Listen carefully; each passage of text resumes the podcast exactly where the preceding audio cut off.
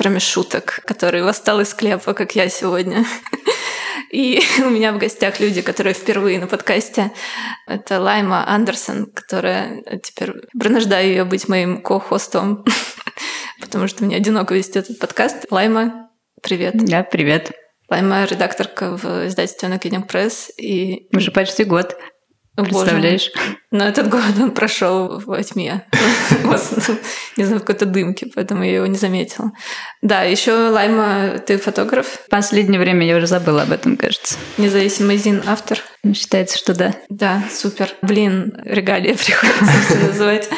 Приятно поэтому представить Мишу Захарова с целым длинным хвостом регалий. Миша, как ты себя охарактеризовал бы? Ну, я бы сказал, что я писатель, переводчик, критик, типа человек, a man of letters, короче. Вот. О, как красиво. Да, и Миша перевел в коллабе с Настей Каркачевой книгу «Аргонавты» Мэгги Нельсон, о которой мы сегодня будем косвенно или прямо говорить. Да, мне как раз очень интересно, как у вас с Настей была построена работа, потому что в этом первом доке, который вы прислали, типа, был куча комментариев и комментарий комментарием. Ну, то есть вы все это делали именно в Орде и просто обменивались этими файлами. А, да, я был очень рад посотрудничать с Настей, потому что я фанат ее перевода синетов. И... Я тоже. Да, я думаю, мы все здесь э, фанаты этого перевода. Да, сначала а, Настя прислала мне Google Docs со всеми исправлениями, но мой Mac не тянет их, поэтому а, да, нам, пришлось, нам пришлось обмениваться вордовскими документами. В целом это был приятный процесс, потому что у Насти было очень много замечаний. А в то же время она признавала достоинство моего перевода, но выделяла его недостатки. И я был рад этому, потому что обычно я, я прежде никогда не имел опыта подобного обмена. То есть э, я просто сдавал книгу, если я ее редактировал или переводил, и э, она уходила дальше по конвейеру. Я никогда не общался с э, научными или литературными редакторами напрямую. А этим обычно всем занимались выпускающие редакторы, и типа они координировали все процессы, поэтому мне было очень приятно напрямую посотрудничать с Настей. Ну, надо сказать, наверное, что эта книга — это скорее наша общая работа, а, и что ее вклад тоже очень значительный. Вчера прочитала рецензию на книгу «Женский пол» Андрея Лангчу. Mm-hmm. Да-да, которая mm-hmm. на Горьком вышла. Да, Оксана Васякиной, а, в которой она это мельком упомянула, что в России это такая узкая прослойка, что а, в книжных магазинах на одной полке окажутся какие-то женщины, которые не определяют себя как феминистки, феминистки совершенно противоположных взглядов и, и так далее. И без разбора. И это обидно из-за того, что нет внутри никакой э, стратификации. Ну, непонятно, что и что. Вот. Поэтому хотелось бы задать вопрос вам с Мишей. Как вы видите место книги «Аргонавты» внутри вот этого культурного деления на книге о гендере, под которыми, видимо, подразумеваются некоторые теоретические работы и культурологические работы. Какое место эта книга там занимает? Можно ли ее назвать книгой о гендере? Ну, в каком-то смысле, если мы представим себе книжный магазин, в котором нужно расположить аргонавтов, то, конечно, для них нужна какая-то отдельная полка, потому что это и не в строгом смысле теория, и не э, как бы некое линейное повествование о гендере, абсолютно нелинейный текст, э, который совмещает в себе мемуары, теорию, э, то, что Нельсон называют автотеорией.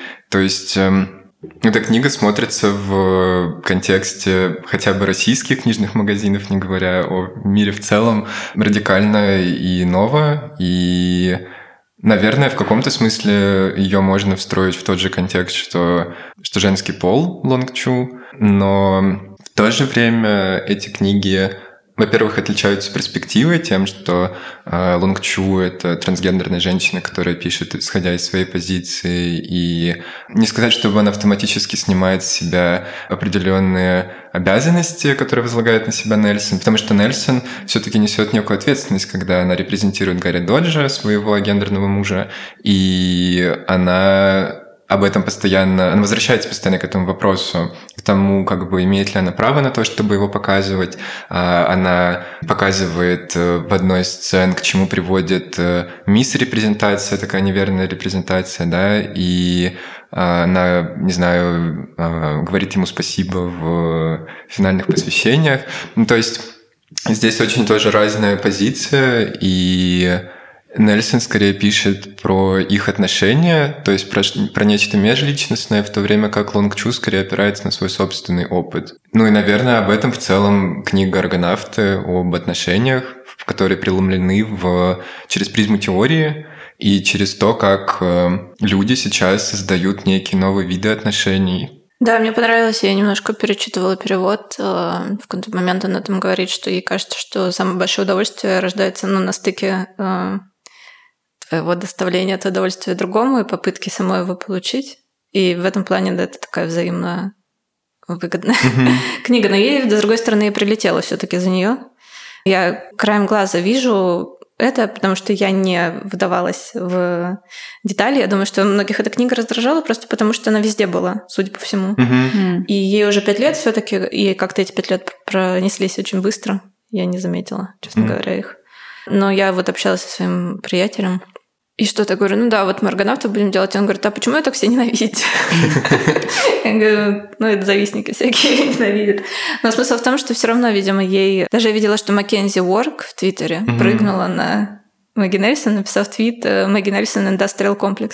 И Industrial Complex — это такая штука, когда какой-то некоторый большой бизнес пытается качать прибыль из uh-huh. каких политических, э, социально-политических институтов. Uh-huh. И часто об этом говорят в контексте тюрьмы, например, американской. Uh-huh. И можно в сериале Orange is the New Black в, нек- в каком-то сезоне увидеть вот эту приватизацию тюрьмы, к чему это ведет, что всех уплотнили, все друг у друга на, спят на головах, а еда стала хуже, и да, тюрьма становится... И невыгодно оттуда выпускать людей, потому что ну, ты зарабатываешь на них как на пользователях. Угу. Ну да, и смысл этого обвинения, видимо, сводится к тому, что она из этой квирности, которую она как бы апроприирует, она э, ее использует как источник выгоды uh-huh. личной. Uh-huh. Как тебе такая критика? Мне кажется, можно атаковать Нельсон со множества разных позиций, начиная от э, супер проблематичной сцены в финале, когда, простите за спойлер, рождается ее ребенок, и как бы к этому все велось. Ну, то есть мы шли к этому на протяжении всей книги, и она решает назвать своего сына Игашо, э, то есть именем коренных индейцев – получив благословение от э, женщины, от медсестры, которая э, работала в роддоме, и она принадлежала коренным индейцам. И она благословила, условно, Нельсона и Гарри Доджи на то, чтобы они взяли это имя, но тем не менее я нахожу этот момент достаточно проблематичным. И множество подобных моментов в книге, разумеется, особенно если смотреть на все это через призму политики идентичности и бла-бла-бла. Но мне кажется, сейчас очень сложно избежать подобного, очень сложно избежать подобных обвинений. Возможно, преимущество Нельсон как раз в том, что она признает это все, она не пытается от этого уклониться, она постоянно задается вопросами. В одном месте она вспоминает Барта и то, как Барт тоже постоянно э, задавался вопросами о собственном письме и оставлял некий зазор, постоянно подвергал сомнению свое письмо. И она тоже этим занимается. Мне кажется, это нормально в каком-то смысле. Это хорошо, что текст провоцирует какие-то дискуссии, споры, э, становится предметом обсуждения. Да, наверное, это нормально. Да, но, блин, я не уверена, что сложно не быть проблематичным. Мне кажется, для этого просто нужно реально такое как бы, строгое политическое волевое усилие. Такой, mm-hmm. я просто не буду. Ну, ты же знаешь, что mm-hmm. нельзя говорить, ты же знаешь, где серые зоны. Mm-hmm. А, но она как бы такая на злом маме, отморожи уши. А, я буду, буду радикальным критиком, буду, буду совершать сомнительные поступки. Чем мне вообще нравится весь наш портфель, наверное, это вот то, что это, это автотеория, и это теория письма, и это всегда так круто. Когда она пишет, что э, в письме ей еще предстоит научиться скоростить письмо и заботу, mm-hmm. или найти, ну, понять, как писать с заботой, она распространяется на их вот это вот маленький корабль. Я не уверена, что можно сказать, что сложно избежать проблематичного. Мне кажется, этого легко избежать, просто вопрос надо ли. Да, это сложно, и кроме того, ну, она же сама пишет в книге о том, что она никогда не желала никого репрезентировать, в частности, беременных женщин. И да, наверное, Сложно, вообще сложно сейчас избежать э, каких угодно обвинений, если ты пишешь о себе, будучи, э, там, не знаю, гендер-квирной женщиной, э, которая состоит в браке с гендерным мужчиной и воспитывает с ним детей. Это сложно. В каком-то смысле она пытается найти эту лазейку, ускользнуть от всех ярлыков или каких-то обвинений со стороны идентитаристов. Она в том числе пишет про идентитаризм в аргонавтах в какой-то момент. Лайма, а что ты думаешь? Я воспринимала эту книгу вообще как и отношения, ну, то есть это парная работа. То есть в какой-то момент она говорит, что я показываю Гарри первый черновик, и он в ужасе. Потому что он читает, он говорит, вообще не про меня. И то есть меня очень умиляет видео с вот этих первых каких-то презентаций, которые кто-то на телефон дрожащий снимает, что вот а сейчас выйдет Гарри Додж и расскажет, что он вообще думает про все это. Мне кажется, что эта книга во многом действительно... Ну, то есть, как бы Нельсон писательница, поэтому только она может так здорово, четко и красиво все рассказать. Но, как бы, мне кажется, участие Гарри во всем этом тоже было достаточно сильным. Мне нравится, что она пишет о своей беременности тоже как какой-то ну, переходе в какое-то другое состояние, и что мне очень нравится, как она шокирует всех э, читателей на презентациях то есть она читает отрывок, что вот и тем летом мы оба переживали вот это переходное состояние, а потом резко начинаются все минусы беременности, о которых не принято говорить. Ну, есть там типа запор месяцами, и вообще какой ужас это все. Мне больше всего нравится все равно смелость Нельсон, то есть все ее книги, они это звучит ужасно банально, но они действительно смелые, и они действительно шокируют вот этой своей откровенностью. Поэтому мне вообще хотелось ставить эту книгу куда-нибудь в раздел о семье, чтобы бедные русские читатели впадали в ужас потом о том, какие еще бывают семьи. Блин, ну переходя к личному опыту, просто наоборот, или Настя писала это в своем комментарии, а, что эта книга ей разрешила много или что-то такое, она ее успокоила. в да, какой-то да, степени она... И это очень... Можно потом посравнивать ее с синетами. Ну, вот это вот ощущение какого-то ну, вот этого винникотовского просто счастья быть. Э, не, Холдинга. Да, не, который ты не из идентичности черпаешь, ни с чего, да. просто от того, что ты здесь. Э. У меня случалось во время чтения этого... Потому что книгу я, конечно, давно очень читала, не помню, при каких обстоятельствах невыясненных, но при чтении перевода. Я думаю, что это здорово, что про беременность срывают покровы вокруг нее. И для меня, наоборот, слишком много их срывали в последнее время, поэтому теперь сложно очень, мне кажется, сделать такой шаг в своей жизни, потому что тебе нужно себя обмануть, забыть. Вернуть эту романтику прекрасно. Да, вот. И мне кажется, что она здесь какой-то хороший очень баланс нашла. Давайте поговорим, может быть, про контекст для этой книжки генеалогию, в общем, про какой-то общий культурный контекст, потому что, возвращаясь к Оксане Осякиной, которая написала рецензию на женский пол, блин, я просто, я одержима критикой. Я, как бы, все подкасты начинаются с того, что а вот критик X написала, что вы думаете об этом. Но она просто сказала, потому что у меня нет своих оригинальных мыслей, поэтому это такая, давайте чужие пообсуждаем, что, что издательство VAC как бы как будто бросило эту книгу в пустое поле, и для нее нет вообще никакого контекста.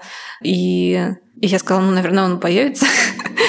Может быть, эта книга первопроходец. Вот. Но понятно, что в этой рецензии я читаю, я еще посмотрела, что там два раза упоминается на два абзаца издательства No Kidding Press, а, потому что сначала она говорит McKinsey Work, значит, да-да. вот представитель этой транс-политики X а, а вот просияда, значит, Y.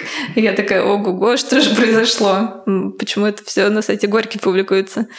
Для вас вы эту книжку как бы видите, ее внутри вот именно нашего русскоязычного контекста, ну, она встраивается в какой ассоциативный ряд. Ну чего, ладно, мотает головой, но... Какой? Она не хочет хвалить Нет, я, мне, мне хочется, конечно, верить, что она во что-то встраивается, но мне кажется, я вот пытаюсь сейчас мысленно представить полку, даже не знаю, того же Фаланстера.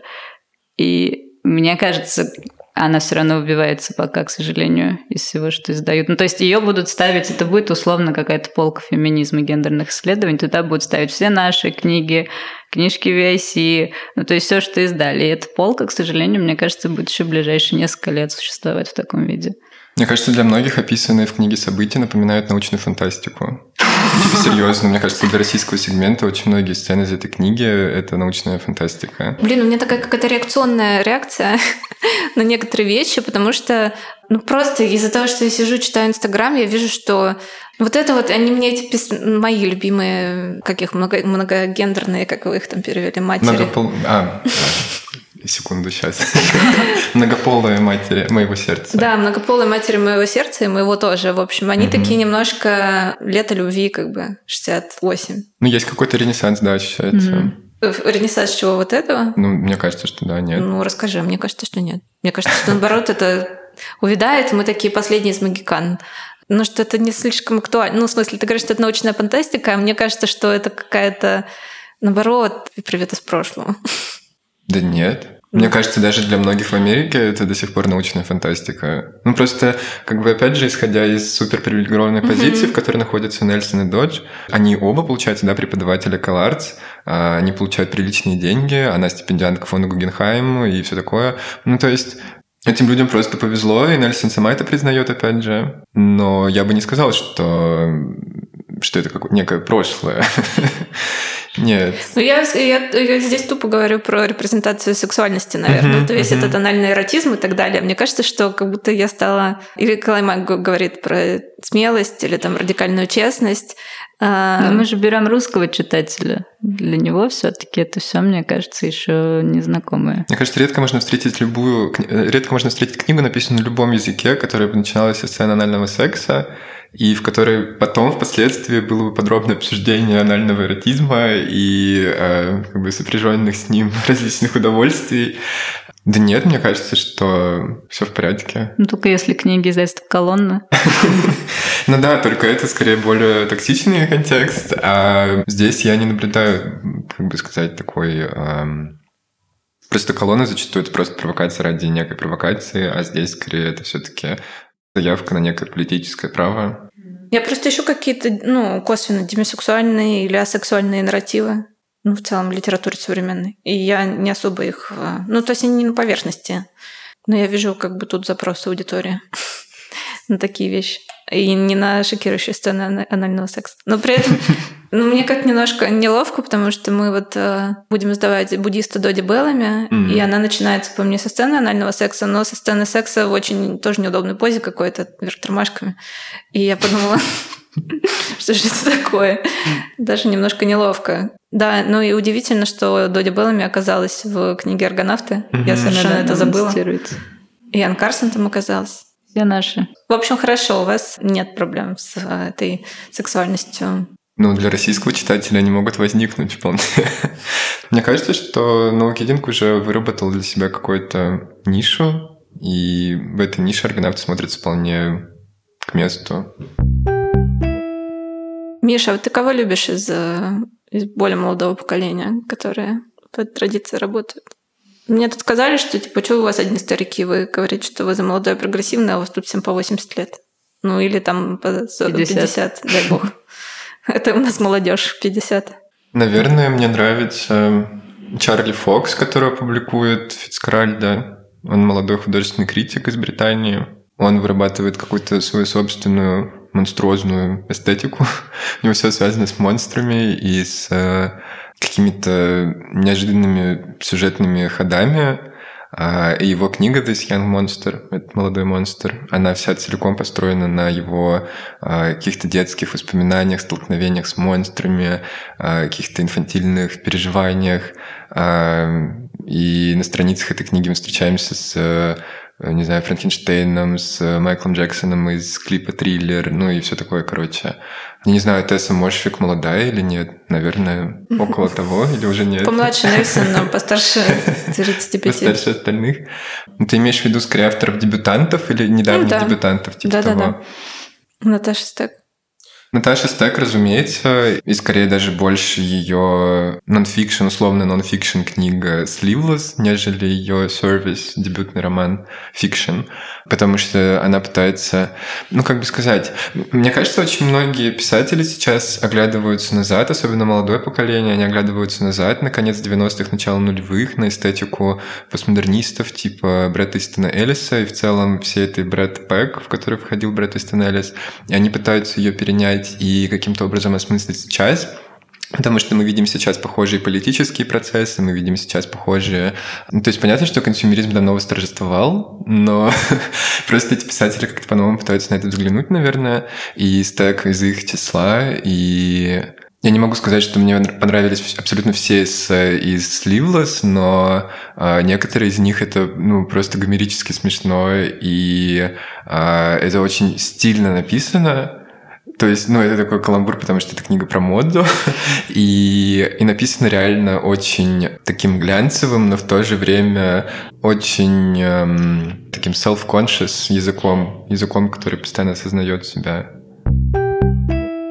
Лайма, вот я все время не могу поймать это за хвост. Мы много этому не будем посвящать времени, потому что я решила, что я не буду зависима от внешних оценок, и что даже если книги наши, ну, как бы для них нет контекста, и они странно воспринимаются, то ну и хрен с ним. Лет через 10 это будет не так. Но, ну, надеемся. Но ты сказала, что чему к Сале Руни, например, нормально здесь относится, а к нашим книгам как-то странно. Это, это как? Нет, но у меня вопрос главный, почему условно наши книги, вот мы делаем тираж, он может долго продаваться, и публика с недоумением. Но мы это видели на ММКЯ тот же самый, что, казалось бы, лояльная к нам публика, она все равно даже не понимает, ну, типа, что это за книги, зачем их читать. Ну, то есть там подходят какие-то интересуются, потом такие, о, не-не, короче, не, не для меня. При этом Салли Руни — это типа бестселлер, который хорошо распиарен, хорошо продается. Как бы для меня вопрос вот в чем. Дело в том, что книги Салли Руни действительно проще. Ну, то есть она по верхам намечает все какие-то проблемы современного общества, там типа ну, normal people, неумение вот коммуницировать с своим партнером, какие-то проблемы в семье, марксизм. Это все такое по верхам, просто чтобы был красивый какой-то, что вот это очень нужная именно сейчас книга.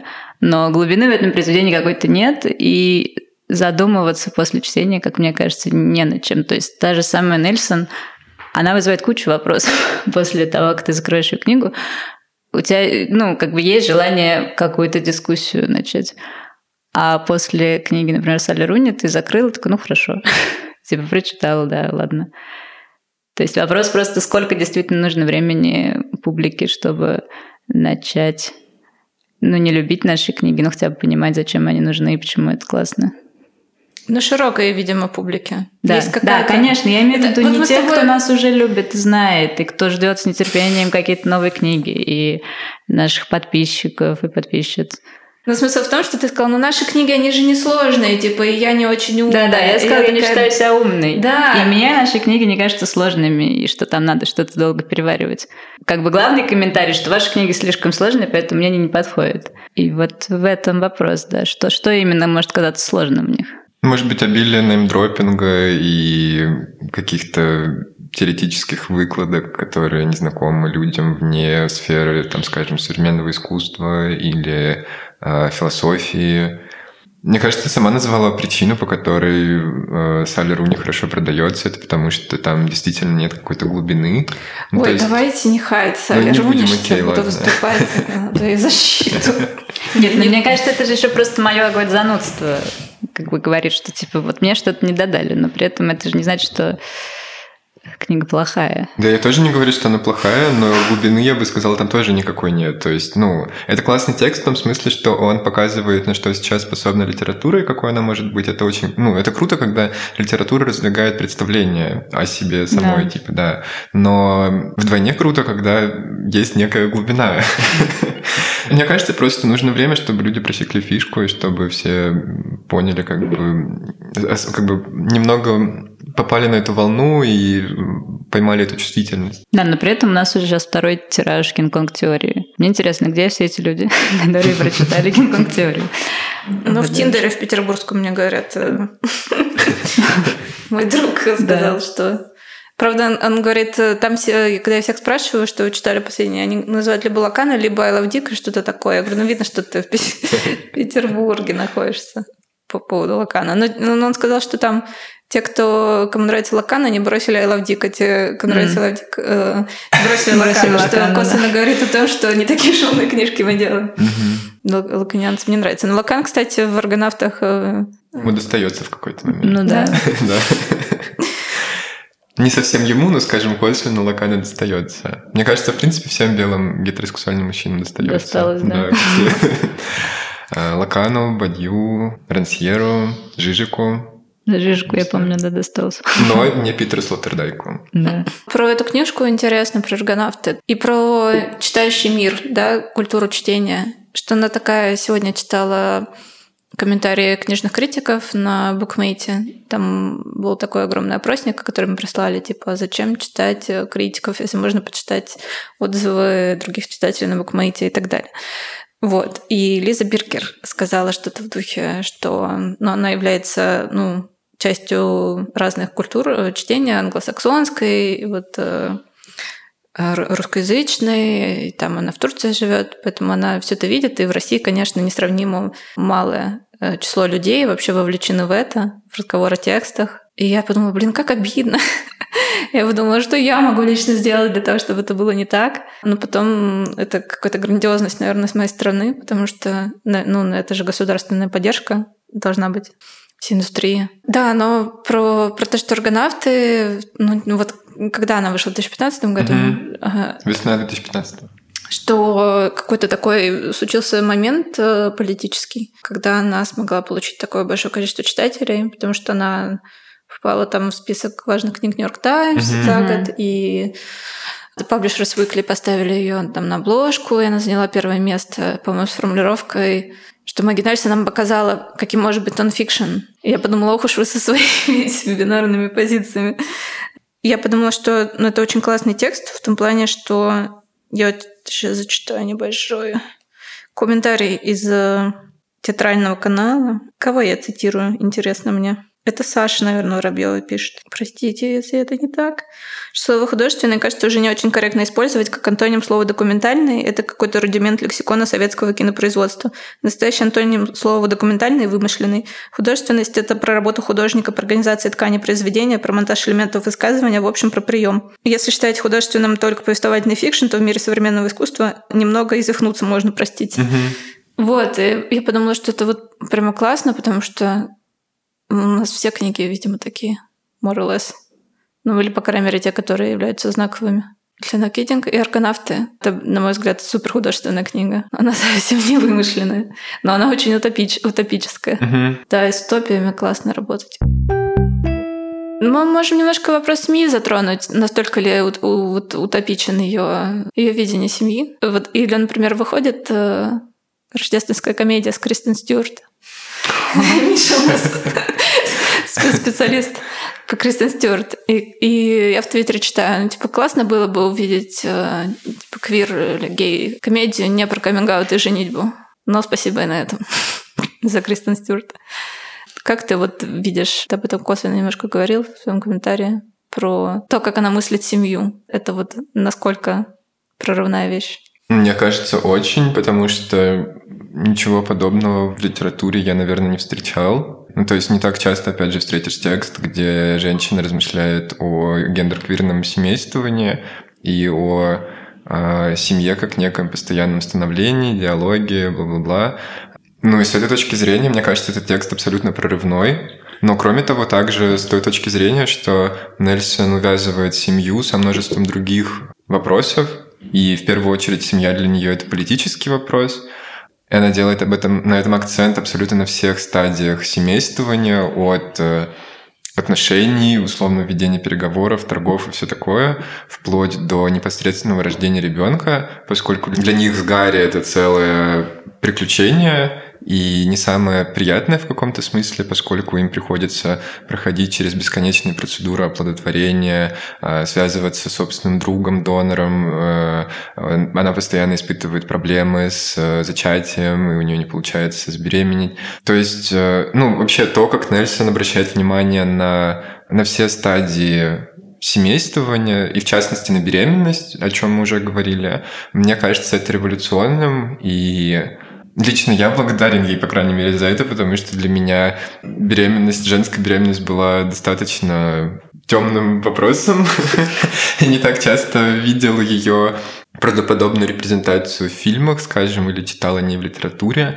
А то, как это делает Нельсон, это прекрасно. И частности, переводить также было интересно и узнавать для себя нечто новое о женской физиологии и о, вообще о том, как это все протекает. Я могу, наверное, только вспомнить э, статус Лоттердайка, к которому Нельсон обращается в какой-то момент. Она говорит о том, что э, когда дело доходит до матери ребенка, выстраивать некие препоны, границы между условно читателем и матерью ребенком это неверная стратегия. То есть нужно целиком погрузиться в этот пузырь и понять, как это работает изнутри. И мне кажется, это гораздо более адекватная позиция, чем, не знаю, взгляды многих пролайферов и каких-то чокнутых, я не знаю, людей, которые выступают за обязательные роды для женщин и все такое против абортов.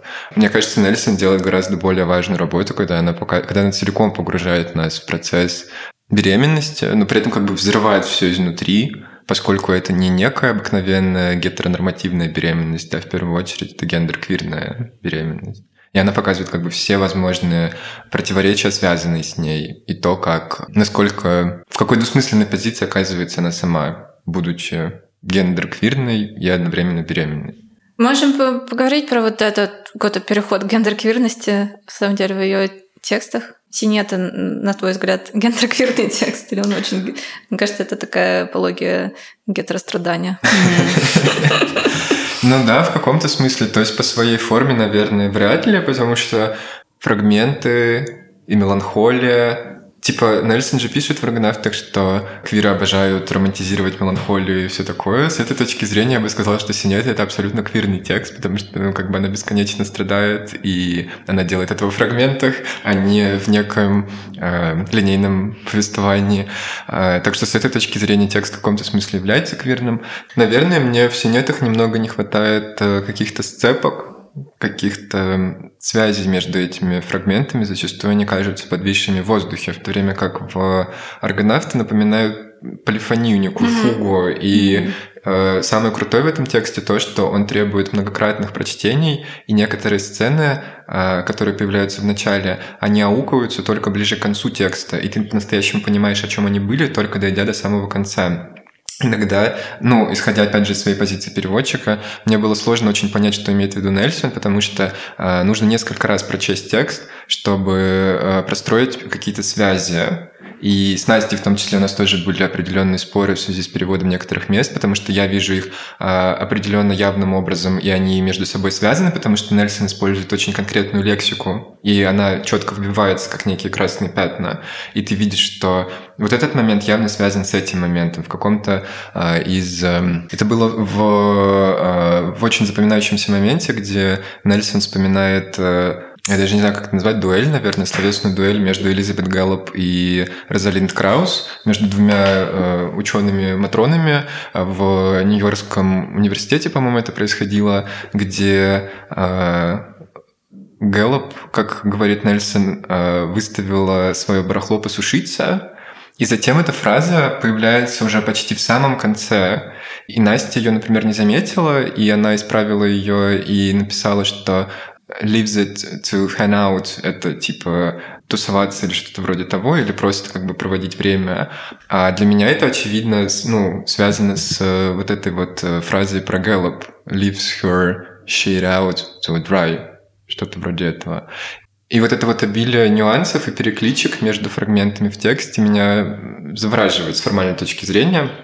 То есть это, в принципе, очень красивый текст, но когда ты э, пытаешься представить себе его структуру и то, что Нельсон на самом деле не просто э, там воспользовалась каким-нибудь берозовским методом нарезок, типа, и накидала туда каких-то рандомных абсолютно воспоминаний и переживаний, на самом деле это супер продуманный текст, и в нем нет ничего лишнего. И удивительно, например, как э, сцена, которую упоминала Лайма, где э, Нельсон дает Доджу первый черновик своей книги, она расположена буквально где-то на там, не знаю, 50-60 страницы, хотя на самом деле до конца еще очень много. Mm-hmm. И мы немного офигеваем, потому что, э, типа, что уже книга заканчивается, почему она уже пишет, типа, про то, как она отдает этот черновик Гарри Доджо. То есть, благодаря тому, что она так э, искусно перемешивает все свои воспоминания и выстраивает из них некий единый поток, в то же время некую фугу с постоянными перекличками, возникает некий ну, мастерский текст. Вот с этой точки зрения действительно художественный, потому что здесь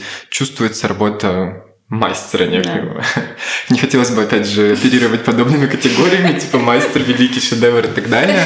Но про аргонавтов я точно могу сказать, что это ну, текст невероятной выделки и работы, и что, несмотря на свой небольшой, казалось бы, объем, он требовал действительно этого многолетнего труда, ведь Нельсон работал над ним постоянно, прерываясь периодически на какие-то другие проекты и возвращаясь на беременность, обратно. например. На беременность в том числе, да. И это чувствуется. Ну, то есть чувствуется, как много было вложено в эту работу, и в то же время сохраняется некая единая интонация, что тоже сложно для проекта, который развивается во времени. Простите ну, за такой Нет, монолог. я, я согласна про фугу и, и то, что в нем легко потерять. Ну, в смысле, есть же такое удовольствие, что ты чему-то отдаешься, mm-hmm. и ты, если ты не переводчик, ты можешь как бы и не сидеть и не мучительно думать, как это устроено. вот. А, но это, это тоже такое приятное ощущение потери контроля, мне кажется, в этом тексте. И какой-то невероятной витальности. Да, абсолютно. Мне очень интересно, какой метод развивается, и даже, ну, вот, отпочковывается, может быть, э, что она пробует в разных своих книгах. И мне интересно, что будет тогда следующий. Мы можем поговорить про другие книжки, mm-hmm. многие из которых выйдут в нашем издательстве, к сожалению, потому что все продавали оптом. К сожалению, для нас и, к счастью, для других. Да, Миш, ты и... Не Миша у нас главный чтец Нельсон. Ну, я, не, я бы не назвал себя главным чтецом Нельсон, потому что я читал только три из ее книг. Это э, сборник эссе «Искусство жестокости», э, в котором она отталкивается от концепции театра жестокости Антона Нарто и развивает эту идею, проецируя ее на различные современные феномены, э, будь то война или репрезентация насилия в медиа или какие-то художественные произведения. А, и там также есть очень много того, что мы называем нон-фикшн, то есть там очень много каких-то а, документальных врезок, мемуаристики. И... Он построже, наверное, нет? По своей форме, да, абсолютно. То есть, если аргонавты — это такое изобилие формальных э, новшеств, как бы свободный полет фантазии, то искусство жестокости — это скорее более академичный проект. И он явно затачивался как э, сборник лекций или как сборник неких выступлений, в то время как аргонавты скорее более личный проект, ну такой pet project. Кроме того, я читал, разумеется, синеты и самих аргонавтов. Я не знаком с э, книгой Нельсон, посвященной Нью-Йоркской школе поэзии, которая называется а, «Нью-Йоркская школа и другие истины абстракции». Ее она упоминает в том числе в аргонавтах. Кроме того, я не читал а, ее документальные книги, посвященные а, смерти ее тети.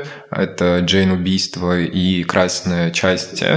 А, но они также референсятся в какой-то момент в аргонавтах, когда она сталкивается с, с преследованием, когда она сталкивается со сталкером, который эм, преследует ее по, как бы сказать, по причине написания этой книги.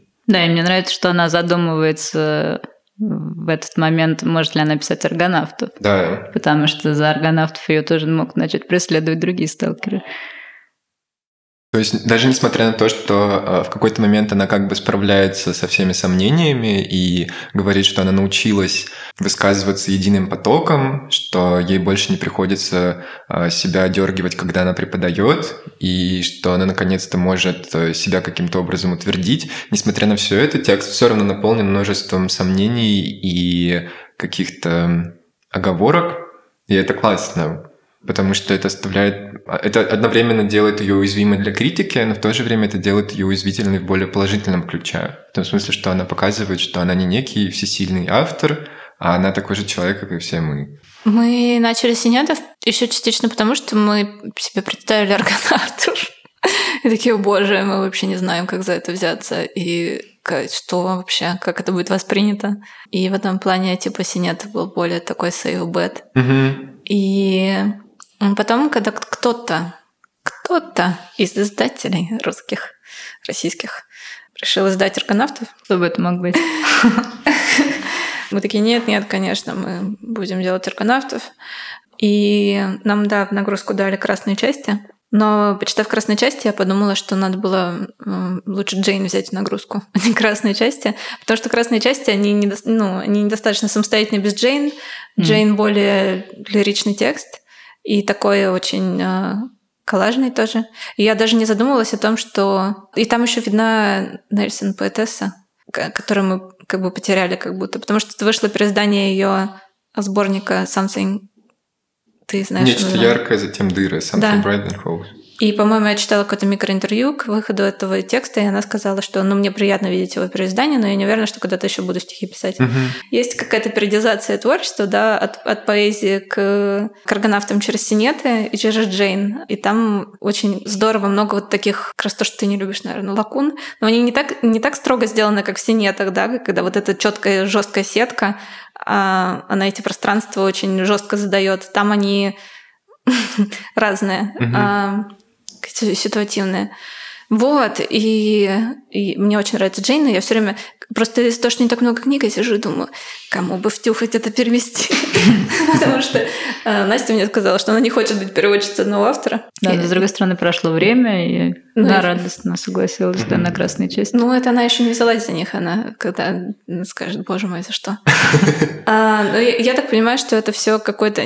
Это один большой проект э, искусство жестокости, uh-huh. красной части и Джейн, потому что они все растут из вот этого убийства ее тети. Uh-huh. И, конечно, это завидная продуктивность для любого автора, что, что ты можешь э, разные придавать одному и тому же запускающему событию в итоге разные какие-то у него ипостаси возникают. Mm-hmm. И как она работает в разных жанрах, это очень интересно. Mm-hmm. Поэтому я просто боюсь, что после аргонавтов э, такая величина, которую ты можешь остаться в этом жанре на самом деле навсегда запертой. Вот этой вот какой-то, да. как ты сказал, полета фантазии и, и фуги, и полифонии, mm-hmm. и непонятно, что с этим еще можно сделать. Вот, это... Ну, ей же удавалось до этого переизобрести себя, значит, наверное, и в будущем что-то ну, наверное, не было так много... Внимание приковано. Угу. Угу. Ну да, из- из-за того, что когда ты становишься индастриал комплексом, мне кажется, это давит достаточно сильно. Вы хотите семью завести? Сложный вопрос. Но на самом деле, когда я читала «Аргонавтов», особенно когда напишут, что мы такие счастливые, сейчас приедет полиция счастья, я даже завидовала немного, ну что вот такая семья, да, класс, подходит. То есть мне, наверное, хочется семью, но в каком-то вот этом тоже... Ну, то есть это должно быть какое-то очень слаженное и хорошо работающее партнерство. То есть это не должно быть семья ради семьи, просто чтобы было. Это не должны быть дети, просто потому что дети должны быть у всех. И типа, если я женщина, значит, надо рожать детей.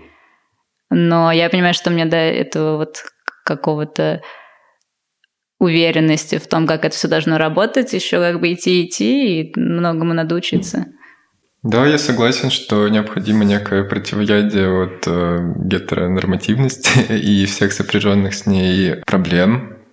И там, не знаю, детей, брошенных отцами, э, пьющих матерей и все такое. Ну, короче, как бы... Пьющих все... отцов. Пьющих отцов. Ну, пьющих родителей в целом, окей, допустим, как бы, да, это не принципиально, но я бы не сказал, что я хочу семью прямо здесь и сейчас, может быть, когда-нибудь, но, опять же, начитавшись Нельсон, ты начинаешь представлять это совершенно иначе себе и рисуешь себе совершенно иные какие-то образы, которые могут быть очень далеки от реальности.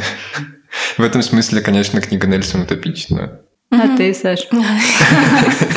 Нет, как Миша сказал про что нужно от гетеронормативности отходить, но как сложно гетеролюдям отходить от нее.